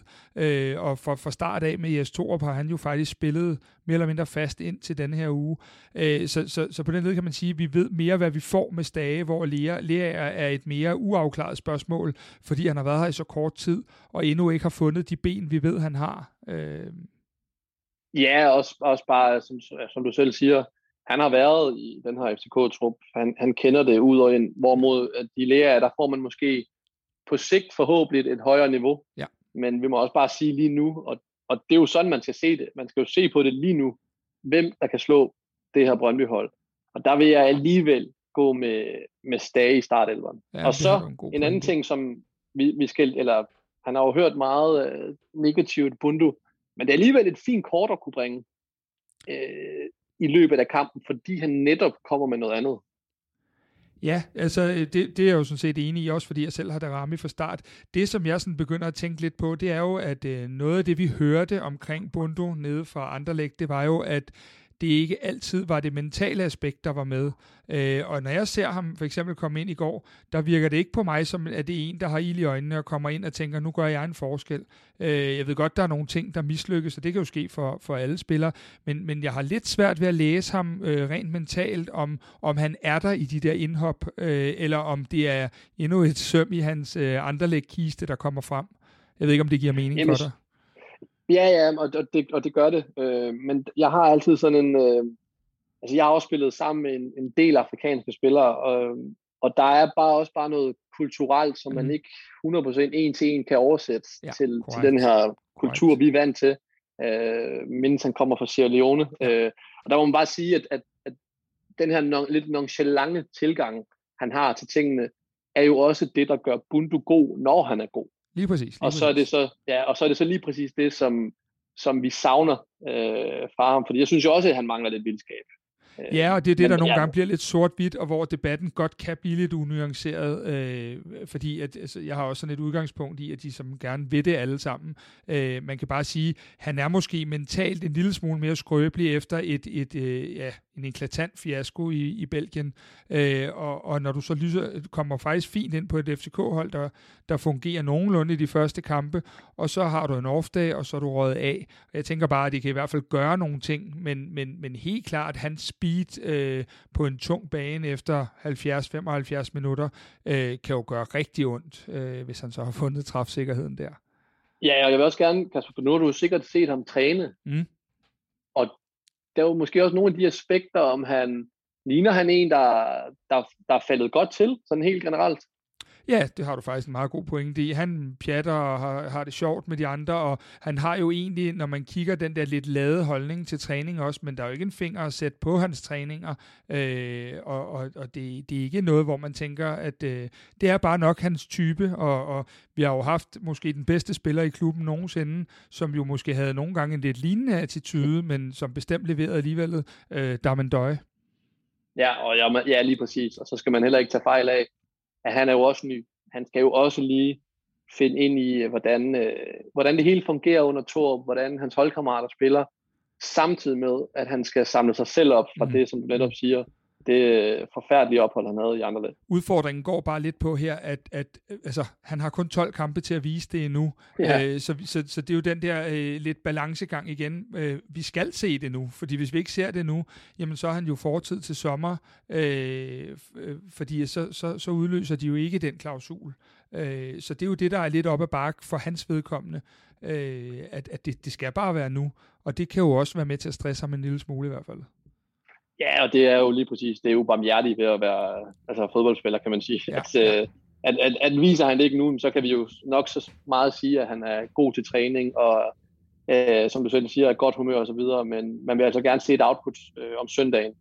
Og lige nu her har det så bare ikke været der, men jeg vil så også sige, mod Horsens for eksempel, der ser vi jo nogle af de ting, som han gør godt, og så Spørgsmålet er måske, om man rent taktisk også skulle iscenesætte en Punto lidt bedre. Ja, det er jo lige præcis den, den, den afgørende ting, at, at det handler jo også om, at vi skal kunne finde ud af at få spillet ham i, i de rigtige rum og i den rigtige øh, fart.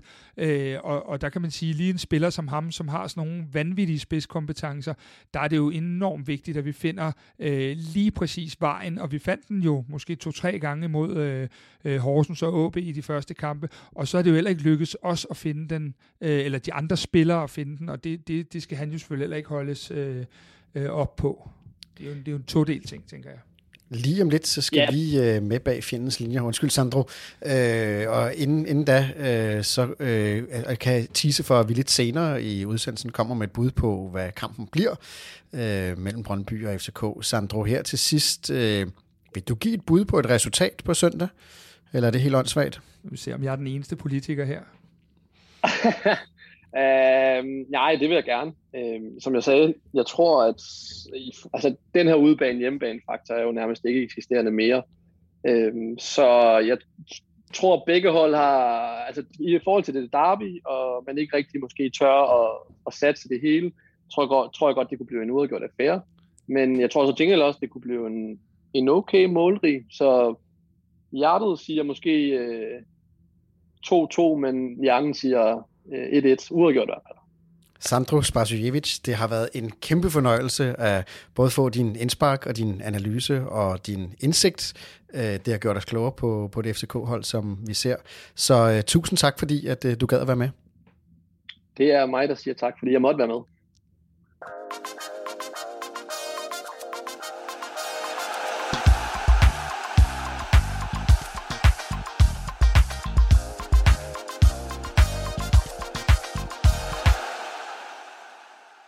Og så skal vi en tur bag fjendens linjer.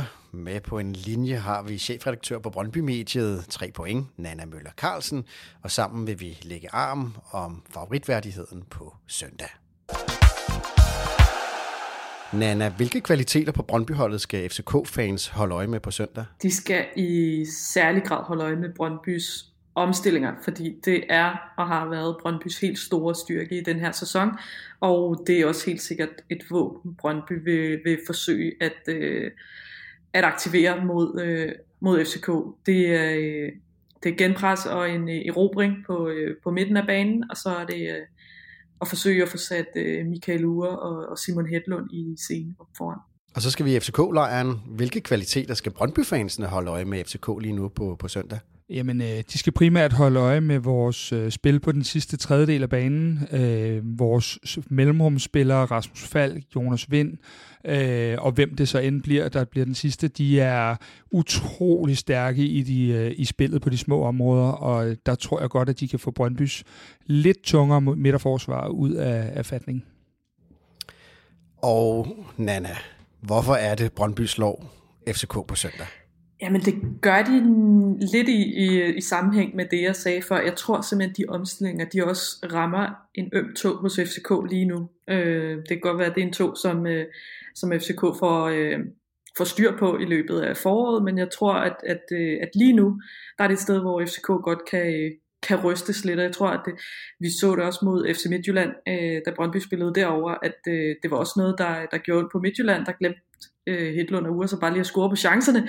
Så det er jo selvfølgelig, det er jo selvfølgelig en, øh, en ting, der skal, der skal med i det her. Hvis Brøndby skal, skal vinde på søndag, så skal de også øh, finde den effektivitet frem for en mål, som de har vist i, øh, i resten af sæsonen. Men, øh, men jeg tror, at, at omstillingerne kan komme til at, og, øh, at afgøre det. Og samme spørgsmål til dig, Kasper Larsen. Hvorfor slår FCK Brøndby på søndag? Jamen altså, det, det, det hurtige svar, det er jo, at øh, jeg synes, at vi måske på op imod øh, 8-9 af pladserne simpelthen er bedre besat. Øh, vi, er, vi har dygtigere spillere, og øh, vi på rigtig mange områder kan finde steder, vi kan gøre ondt på Brøndby, øh, hvis de ikke får lov at lykkes med deres omstillinger. Så ser jeg, at vores øh, presspil har virket, i hvert fald i perioder af kampene, rigtig stærkt, og det tror jeg simpelthen, de får svært ved at spille sig ud af. Nana, hvilken Brøndby-spiller bliver kampafgørende mod FCK? Øhm, øh, det, det, jeg, jeg har lyst til at sige Michael Ure, fordi han, ja, fordi han er så vigtig for, øh, for, for nogle af de ting, jeg også talte om før. Men jeg bliver nødt til at sige Andreas Marksø.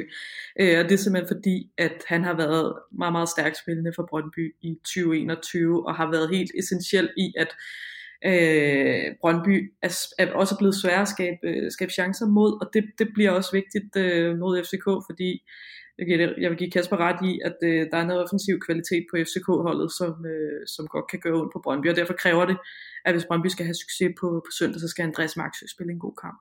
Og hvilken FCK-spiller kommer til at gøre ondt på, på Brøndby? Jamen altså, øh, det er jo super fint, at Anna lige siger øh, Andreas Marksø, fordi at, øh, at, at, hvad hedder det, jeg tror, at den, der gør det for vores hold, det er, er primært, øh, hvad hedder det, Jonas Vind og Rasmus Falk, og hvis jeg skal så vælge en af dem, så er det Jonas Vind. Altså jeg er ikke i tvivl om, at øh, for det første skal vi jo have vores obligatoriske varstraffe, og der, øh, der ser jeg jo allerede et mål ligge der, og ellers så må man bare sige, at Jonas Vind blev kåret som månedens spiller i går, og han er i forrygende form i øjeblikket. Og så er vi nået til det, vi kalder undrerunden, hvor vi hver leg kan stille nogle spørgsmål til øh, modstanderens hold, som de undrer sig over. Og Nana, du har nogle spørgsmål til Kasper? Ja, det har jeg. Og øh, det første, det, øh, det, det bliver der måske ændret på efter i går øh, med jeres kamp mod Vejle. Men jeg kunne godt tænke mig at vide, hvorfor Darami ikke starter ind noget oftere. Øh, det, altså, Darami øh, gik ud i starten af december op i øh, Farm, da vi mødte FC Nordsjælland, og var ude i to og en halv måned, og har faktisk næsten misset det meste af preseason. Øh, han er så kommet ind, lavet nogle rigtig gode indhop, og, øh, og startede også inden øh, forrige kamp. Og jeg tror, dybest set, grund til, at han ikke startede ind i går, var, at, øh, at han skal starte inden på søndag, og så at, øh, at man, man passer lidt på ham her i, i opstarten, når der er tre kampe på en uge, for han er, han er helt, jeg er helt sikker på, at han starter ind mod jer på, på søndag. Øv. Og næste, næste spørgsmål. Og tager vi et spørgsmål ja. for dig, Kasper. Selvfølgelig. Hvad undrer du dig over ved Brøndby, ja. som du gerne vil have Nana til at svare på? Jamen Nana, for pokker, jeg er nødt til at høre, hvordan i alverden har I kunne lave Michael Ure til en Superliga-spiller? Også fysisk, han ligner jo en, en, en Andreas Cornelius efterhånden. Der kom en lille klein øh, spiller til jer, som, øh, som jeg i hvert fald for min del har grinet en del af igennem noget tid. Og lige pludselig nu, så ligger han i toppen af en masse barometer, og ligner jo en, en helt habil fodboldspiller. Hvad, hvad, hvad, hvad er der sket? Ja, det er sgu egentlig et meget godt spørgsmål, ikke? Og øh, øh, nogle gange tænker jeg faktisk, at han ligner lidt mere end en Superliga-spiller. Jeg tænker, gud, tænk, kan det ikke være, at Brøndby kan komme til at tjene penge på ham her? Øh, eller også kan man have en, øh, en rigtig dygtig angriber, sådan lidt Ruben Bakker-agtigt i, i en del år fremover. Men øh, hvad der er sket, det, det, øh, altså, det er sgu et godt spørgsmål. Jeg, jeg tror først, altså, først og fremmest, så har han øh, for første gang i sin Brøndby-tid, har han fået tillid. Øh, jeg synes også, der var, der var nogle, øh, nogle kampe under Alexander Zorniger, hvor man så, at, øh, at Michael Ure øh, havde nogle spændende øh, kvaliteter, øh, som kunne bruges, også i den måde Brøndby spillede på under Sorniger. Øh, men, han havde, men han fik aldrig rigtig tillid. Altså hvis han så startede ind i en kamp og ikke scorede, så var han på bænken igen. Nu har han virkelig fået et langt kontinuerligt forløb med, med startpladser, og selvfølgelig også mål selvfølgelig. Men han har selv nævnt det her med, øh, med tiltro fra træner til staten som et, øh, et meget vigtigt element for ham. Han er jo en sød dreng fra Jylland, som, som også lige har skulle falde til øh, i, øh, i Brøndby, og, og det er et andet pres at spille i Brøndby øh, end i Sønderjyske, og øh, det er som om, at han, han, han trives bedre i det nu. Så har han også fortalt mig noget, jeg synes er meget interessant, også hvis man interesserer sig for, for sådan den mentale del af det at være fodboldspiller, at før i tiden var han... Øh, der, der nu han så virkelig hårdt slå ud, hvis han brændte en chance i en kamp. Og så kunne han løbe og tænke på den resten af kampen, hvor nu er han hurtigt videre øh, og, og så scorer han måske på, øh, på den næste chance i kampen, fordi det, det er klart scorer uger på, øh, på alle de chancer, han, øh, han kom frem til, så spillede han heller ikke i Brøndby. Øh, men, men det er klart en vigtig del af, øh, er det også øh, for ham. Så, så det var jo meget nogle mentale ting, men så er der også det, du nævner med, med fysikken.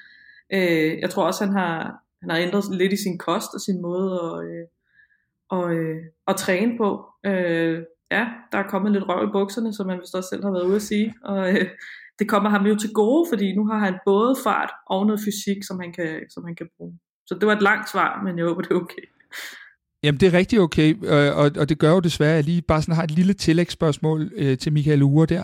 Øh, er det egentlig dybest set, måske, det er selvfølgelig et hypotetisk spørgsmål, øh, en fordel for Michael Ure at spille på for tomme tribuner? Øh, puha, det, det ved jeg sgu ikke lige, om det er for ham. Det kan godt være, at det har været det i, øh, i starten. Øh, men, øh, men jeg tror nu på, på sigt, der, øh, der vil han gerne have nogle, nogle tilskuere på tribunerne. Fair. Jamen, øh, så er det vel gået over og blevet min tur igen, Kasper? Ja, Nana. Ja. Øh, nej, det er mig, det er mig, det er mig. Det er, det er, faktisk, det er fordi, det er, faktisk, det er fordi ja. vi har snakket så længe om Michael ja. Ure. Det er jo øh, helt vildt. Sorry. Det er vi, skal have, vi skal have et skarpt spørgsmål fra Brøndby-lejren til det, FCK-lejren. Ja. Det er sådan der. Ja, øh, det, er, det er lidt fremtidsrettet, øh, men, øh, men skal Mathias Sanka hentes øh, permanent til FCK? Uha, nu kommer du øh, bogstaveligt talt lige i løvens hule. Øh, det er godt, at vi optager her torsdag, øh, efter at Sanka faktisk var banens bedste i går mod øh, Vejle, fordi øh, meningerne er rigtig delte. Øh, der er dem, der mener, som mig, at han øh, er lidt en langsom starter. Det har han også været de andre gange, han har været her. Det er jo 19. gang, han er tilbage. Mm-hmm. Øh, og, og jeg har stadig en tro på, at han løfter sig, men hvis man udelukkende kigger baseret på de indsatser, han har lavet, fra han kom tilbage og til nu, øh, så vil jeg i hvert fald tøve med at give ham en fireårig kontrakt, hvor at da han kom tilbage der i, i forrige transfervindue, der var jo bare altså, ja, give ham livstid inde hos os. Øh, så sikker er jeg ikke mere, og jeg vil sige det sådan, at der er noget økonomi, der er noget kontraktlængde, og så er der helt klart også, hvordan han, øh, hvordan han, han får spillet det slutspil, vi skal ud og spille mod de allerbedste, og se, hvor han står. Men det var et lidt tøvende svar, Kasper, ja, på, det var på Nannas spørgsmål. Ja. Hvis du var sportsdirektør i FCK, og lige nu skulle beslutte dig for, om øh, han skulle signes på en kontrakt til sommer, ja eller nej? Ja. Det er godt. Er det, er det også det, han Kasper, selv så... vil? Undskyld, nu, nu, bliver, nu bliver lige, ja. eller vil han... Ja, men det er helt fint, Anna, fordi at, øh, øh, hvad hedder det, nu er du desværre ikke fast lytter her øh, af vores lille podcast, men det der er problemet er jo, at vi flere, tror jeg, der har haft tanken, er Sanka glad? Uh, Trios Sanka i København, var det et ståleprojekt, han kom hjem til med stram uh, zoneforsvar, eller hvordan, hvordan ser hele verden ud? Og, og det har været så svært at aflæse øh, i hans, øh, i hans øh, kropssprog. Nu ser jeg jo også en del træninger, og der virker alting faktisk rigtig fryd og gammel og, og glæde og fis og ballade.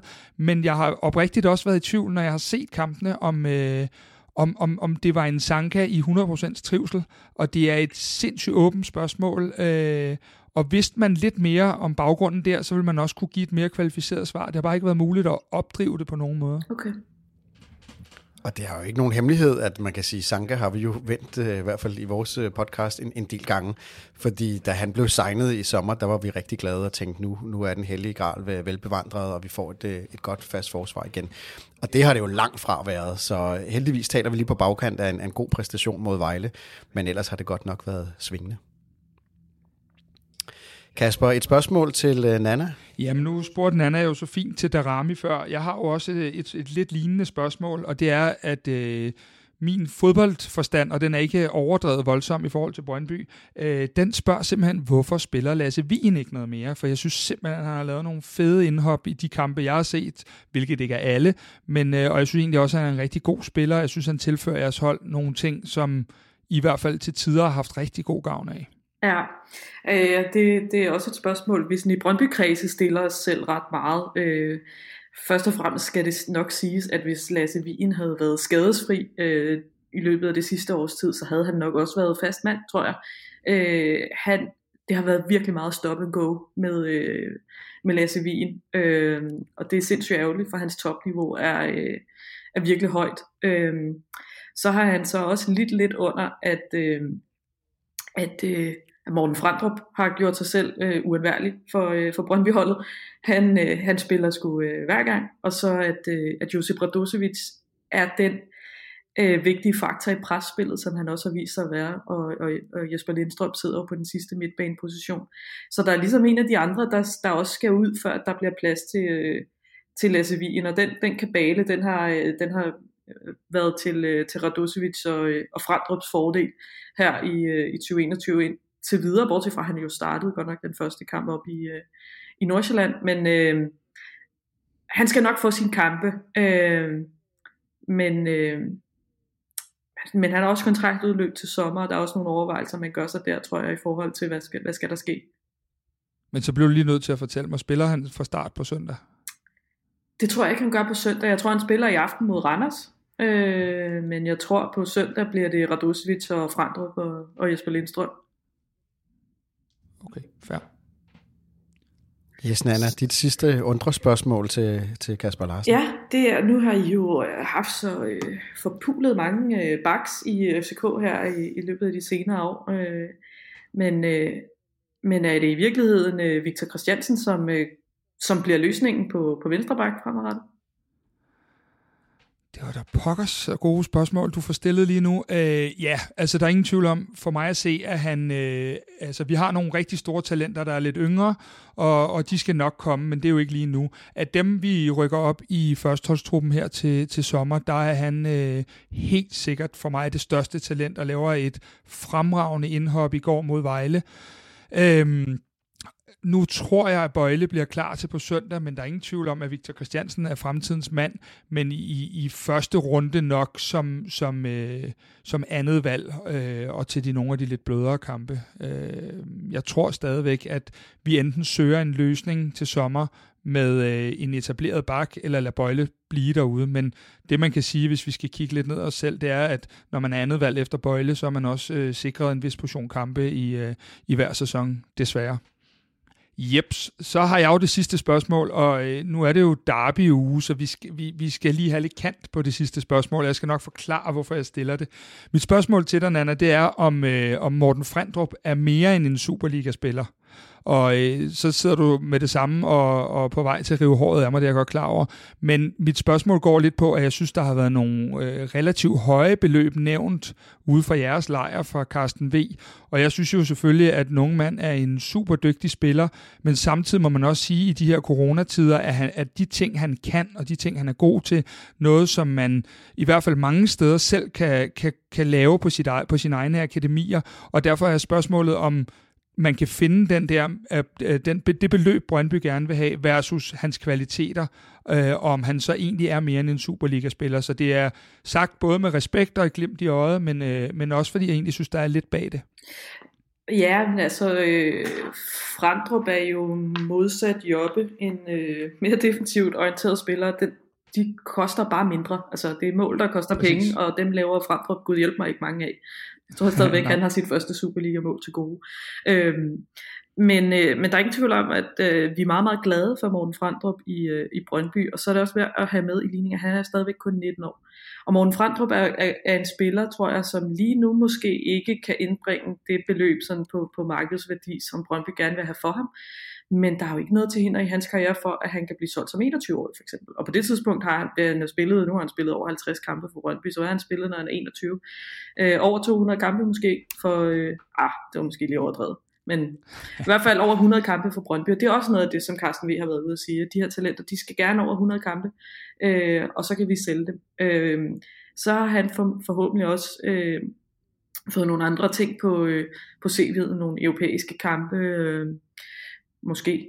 Øh, og bare det der med at have spillet øh, over 100 kampe for Brøndby, det tror jeg også er noget, der giver lidt mere, øh, mere genlyd, fordi du bliver ikke helt på samme måde solgt på potentiale på den position, øh, som hvis du spiller en, en mere offensiv position. Så jeg køber, jeg køber dit argument, men, øh, men jeg tænker også, at Brøndby måske er meget tilfredse med, at han ikke står aller forrest på affyringsrampen, øh, fordi både han og, og Frandrup kan godt være tjent med, at han tager øh, et år eller to mere i Brøndby.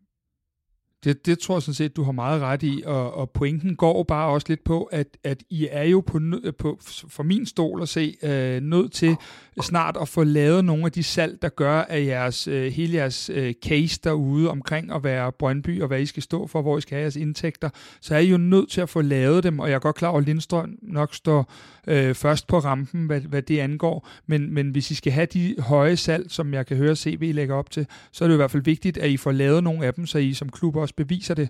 Øh, 100 procent, og, og det, det kan også være, at kommer der et bud øh, til sommer på Morten Frandrup, så kan det jo også godt være, at det bliver accepteret, hvis det er højt nok. Jeg har lidt svært ved sådan at, at lige vurdere, hvad, hvad der skal til, og hvad, hvad der ikke skal til, for at man, øh, man sælger ham. Øh, men, øh, og PT er der jo nærmest kun lejeaftaler, kan man sige, så lige i øjeblikket er der jo ikke, der er jo ikke ret mange handler internt øh, og eksternt i Superligaen. Nej, det, det, det er et svært marked lige nu for alle, ikke? Øh, og derfor er det også endnu sværere at sidde og gætte på priser og sådan noget, øh, end det har været tidligere. Og så er vi nået til et sted i derbydysten mellem FCK og Brøndby, hvor I skal lidt ud af jeres comfort zone, for vi er kommet til roserunden, hvor I faktisk skal, skal sige noget pænt om modstanderne. Og Nana, vi håber, du kan finde noget frem et eller andet sted langt inden. Men første spørgsmål i roserunden til dig. Hvad beundrer du allermest ved FCKs spil lige nu? Øh, jeg beundrer evnen til at være farlig efter standardsituationer. Øh, det er også noget, jeg misunder en lille smule. Øh, nu, nu scorede jeg efter et hjørnespark øh, mod, øh, mod Vejle, og øh, der har været nogle lange indkast og sådan noget også. Altså det er, det er bare et godt våben at, øh, at have. Øh, så, øh, så det beundrer jeg. Det, det er da i hvert fald noget, hvor der er sket noget øh, markant efter Jes Torp er kommet til jeg vil så sige nok nærmere efter, at Ruben Sages er kommet til, fordi det er fuldstændig hans fortjeneste, men, øh, men, men rigtig fin pointe, helt sikkert. Men Jes har også noget erfaring med det fra, øh, fra Midtjylland, og de lange indkast der, ikke? Altså, øh... ja, jo, vi, vi er selv meget spændte på, hvor reklamebanderne står, når vi møder Midtjylland næste søndag. Men nu har man kan sige, både FCK og Brøndby har kunne bruge nogle år på, dengang Jes var i, i Midtjylland i hvert fald, på at være røvforbandet over alle de dødbolde, som skulle nogle gange afgøre kampe. Ikke? Øh, men, man må bare sige, det, det, det er et godt våben at have, fordi spiller du ikke en god kamp, så ved du stadigvæk, at det, det kan jeg da også huske fra FC Midtjylland, altså de kunne spille en rædderlig kamp, og så kunne de alligevel vinde, fordi de vidste, de altid kunne score. Ikke? Altså det, det er bare et godt våben at have. Ja, det er en god evne, enig. Det, det, den er jeg med på. Godt, Kasper. Nu skal du også finde alt din positive send frem og sige, hvad er det øh, egentlig, som du beundrer allermest ved Brøndby's spil lige nu? Puha, ja, jeg skal, jeg skal helt ud af comfort zone og finde, øh, finde den frem, men, men jeg beundrer nok rigtig, rigtig meget, øh, jeg kan faktisk finde to ting, men det er lidt to i en. Øh, jeg beundrer rigtig meget, at jeg synes, at I får voldsomt meget ud af en trup, som jeg ikke synes stadig burde ligge i en mesterskabskamp i marts måned, når jeg kigger på navne.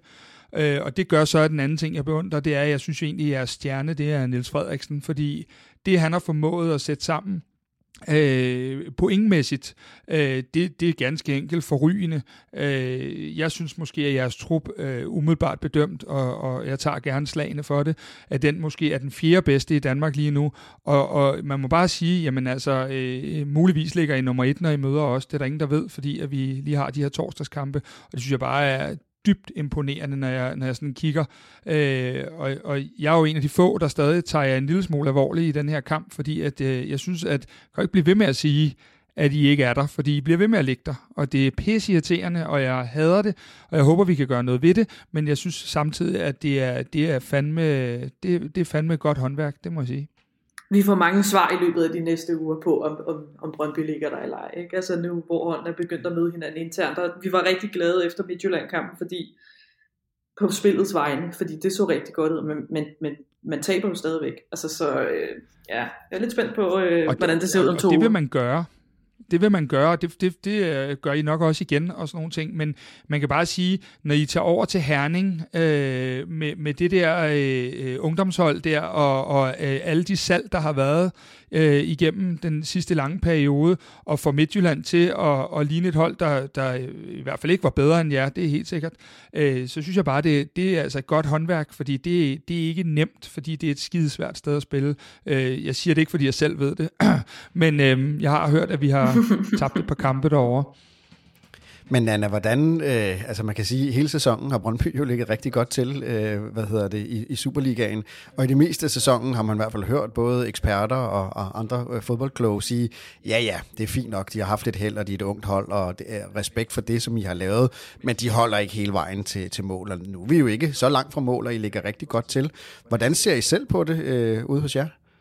Ja, men det er, måske, det er nok lidt en kombination. Jeg synes måske, kritikken af, af spillet har været lidt overdrevet. Altså, øh, Brøndby er også blevet gjort dårligere, end jeg synes, de reelt set har været. Men jeg kan sige, det er, bare, det, det, det er en anden måde at spille på, end, øh, end, øh, end vi tidligere har set. Men det er i hvert fald en klart defineret spillestil, og den har i hvert fald også været øh, effektiv.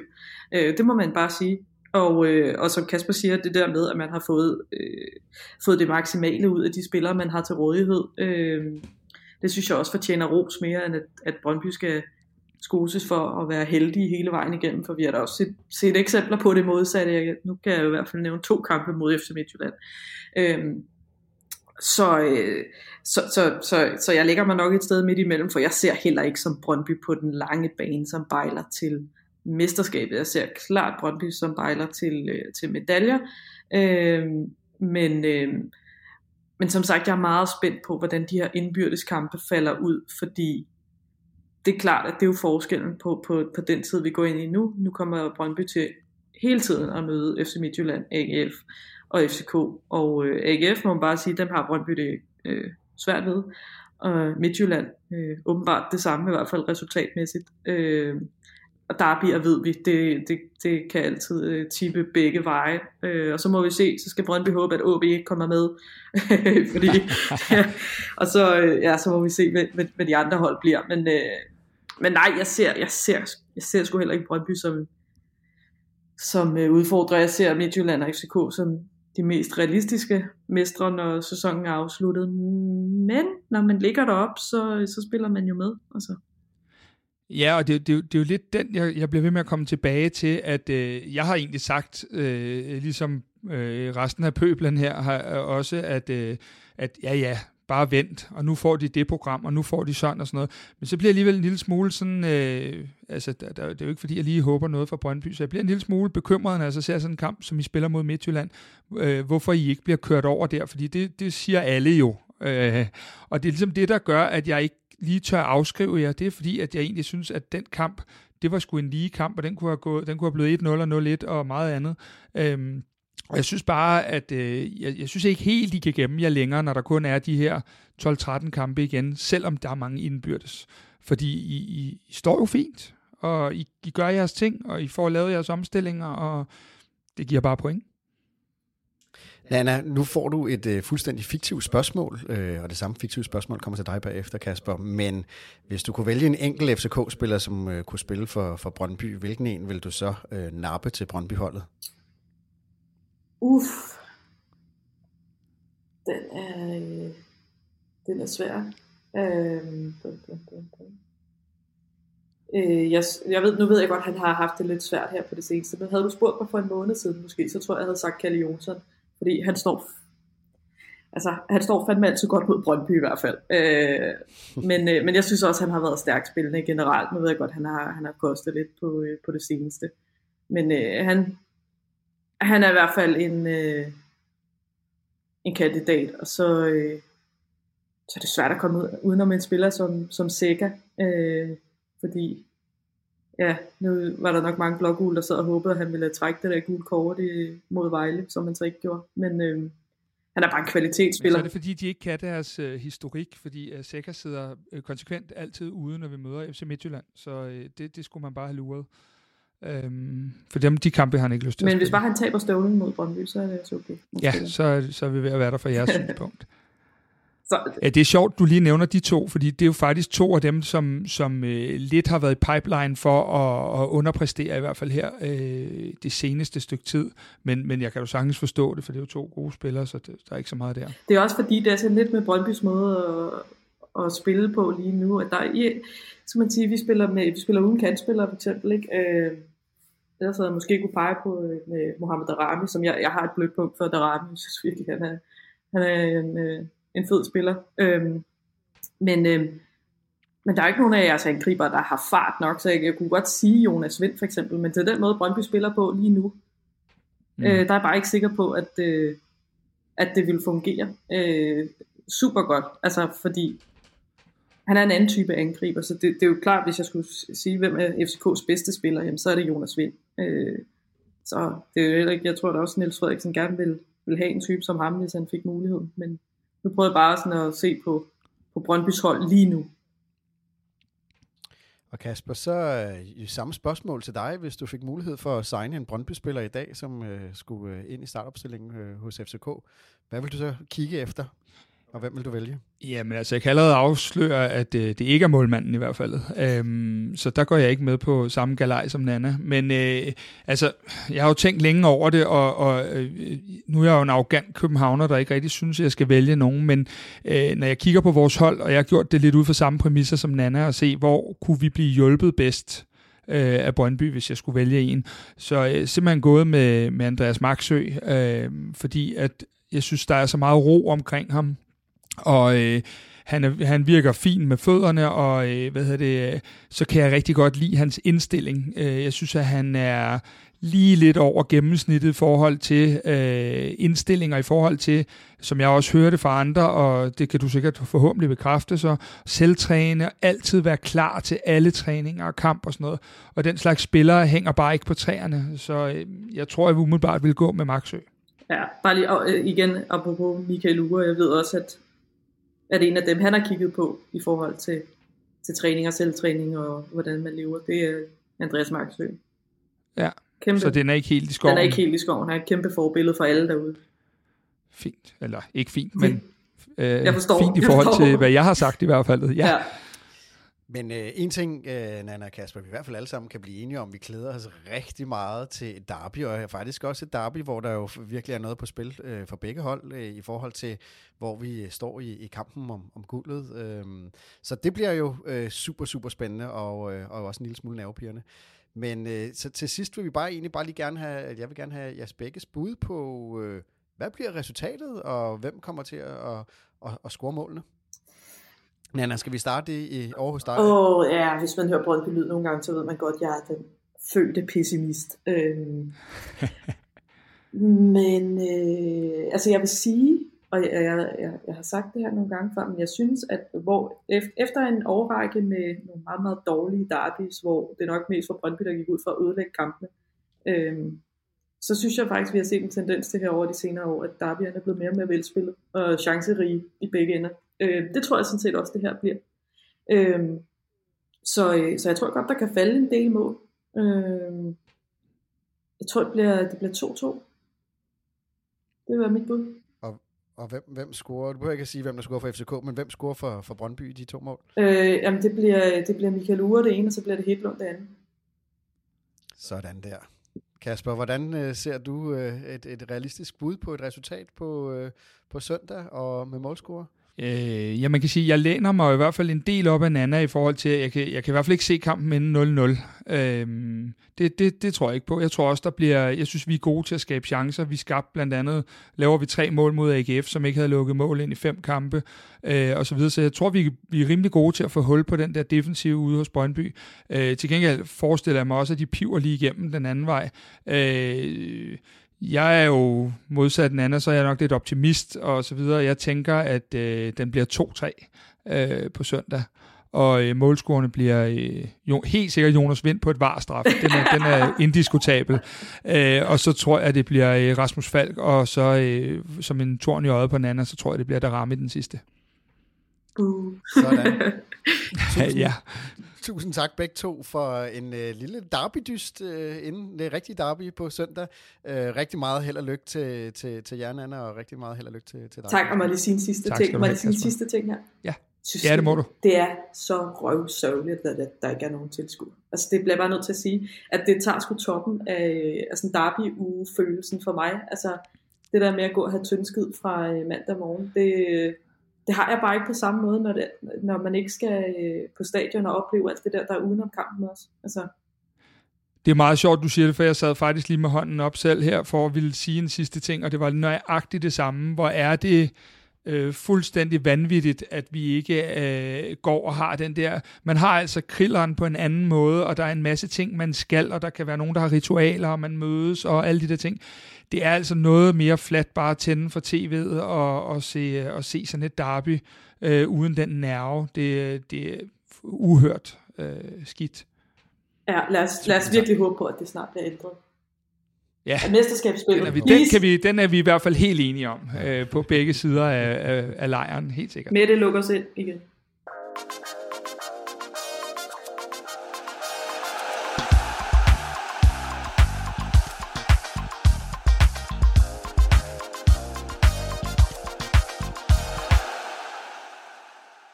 Yes, Kasper, så skal vi til det. Et bud på en holdopstilling på søndag.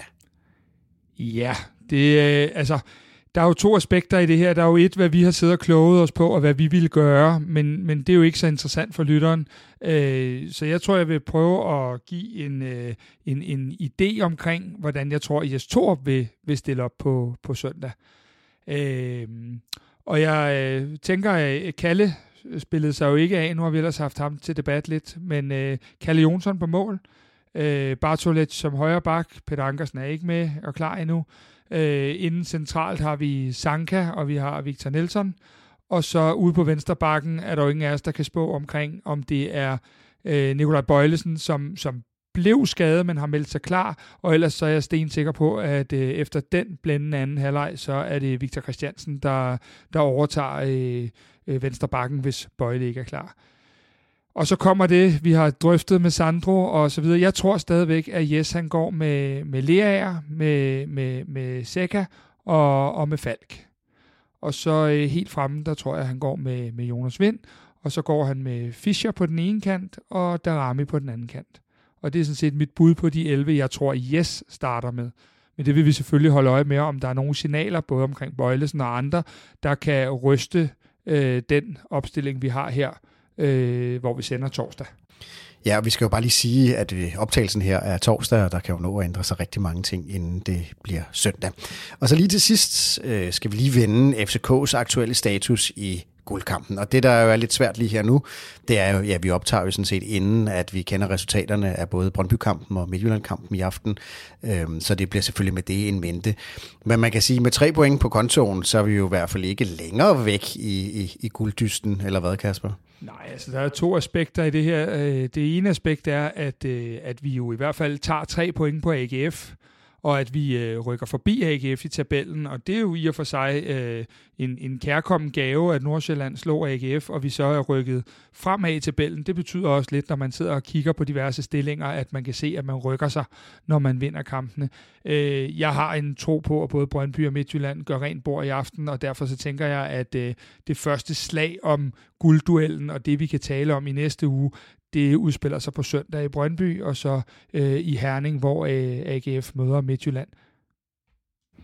Og med det så runder vi jo en øh, efterhånden ret lang udsendelse af, øh, om, som optag til kampen mod Brøndby. Det bliver super spændende, og vi er nogen, der glæder os, også selvom vi ikke kan komme med på stadion. Og her til sidst, så vil jeg egentlig bare lige sige, at øh, hvis du har kunnet lide, hvad du hører, så husk at fortælle øh, venner og bekendte og andre FCK-fans om podcasten, så vi kan sprede det gode budskab. Øh, og hvis øh, du kan lide det, ja, så vil vi også være rigtig glade for, at du vil give os en god anmeldelse i Apple Podcast, eller hvor du end måtte lytte til din podcast. Og så er vi jo faktisk også rigtig, om, rigtig interesseret i, hvad du synes om den her udsendelse. Så derfor så har vi lavet et lille spørgeskema, som vi meget gerne har, at du kan besvare. Der ligger link i show notes til spørgeskemaet, øhm, og vi er jo egentlig nysgerrige på, om du synes, den er god eller dårlig, hvad der fungerer og hvad der ikke fungerer, og hvilke emner, som du godt vil høre mere om i fremtidige podcast, og måske hvilke emner, du gerne vil høre mindre om. Så det vil betyde rigtig meget for os, hvis du vil bruge øh, et par minutter på at fortælle os om, hvordan vi kan gøre den her podcast bedre, og hvad der fungerer. Og det er som sagt på et link i show notes. Og nu når vi lige er ved links i show notes, så vil jeg da også sige, at øh, vi laver et ugenligt nyhedsbrev, hvor vi øh, samler interessante øh, ting øh, sammen, som er skrevet og sagt øh, og læst. Man kan læse om, om FCK. Øh, så hvis du ikke får vores nyhedsbrev, så synes vi da også, at vi skulle, du, du skal melde dig til det. Det koster fuldstændig gratis, og der er også et link i show notes til det. Og så er du altid oppe på, hvad der sker omkring FCK. Kasper, tusind tak for denne gang, og held og lykke på søndag. Fortsat FC.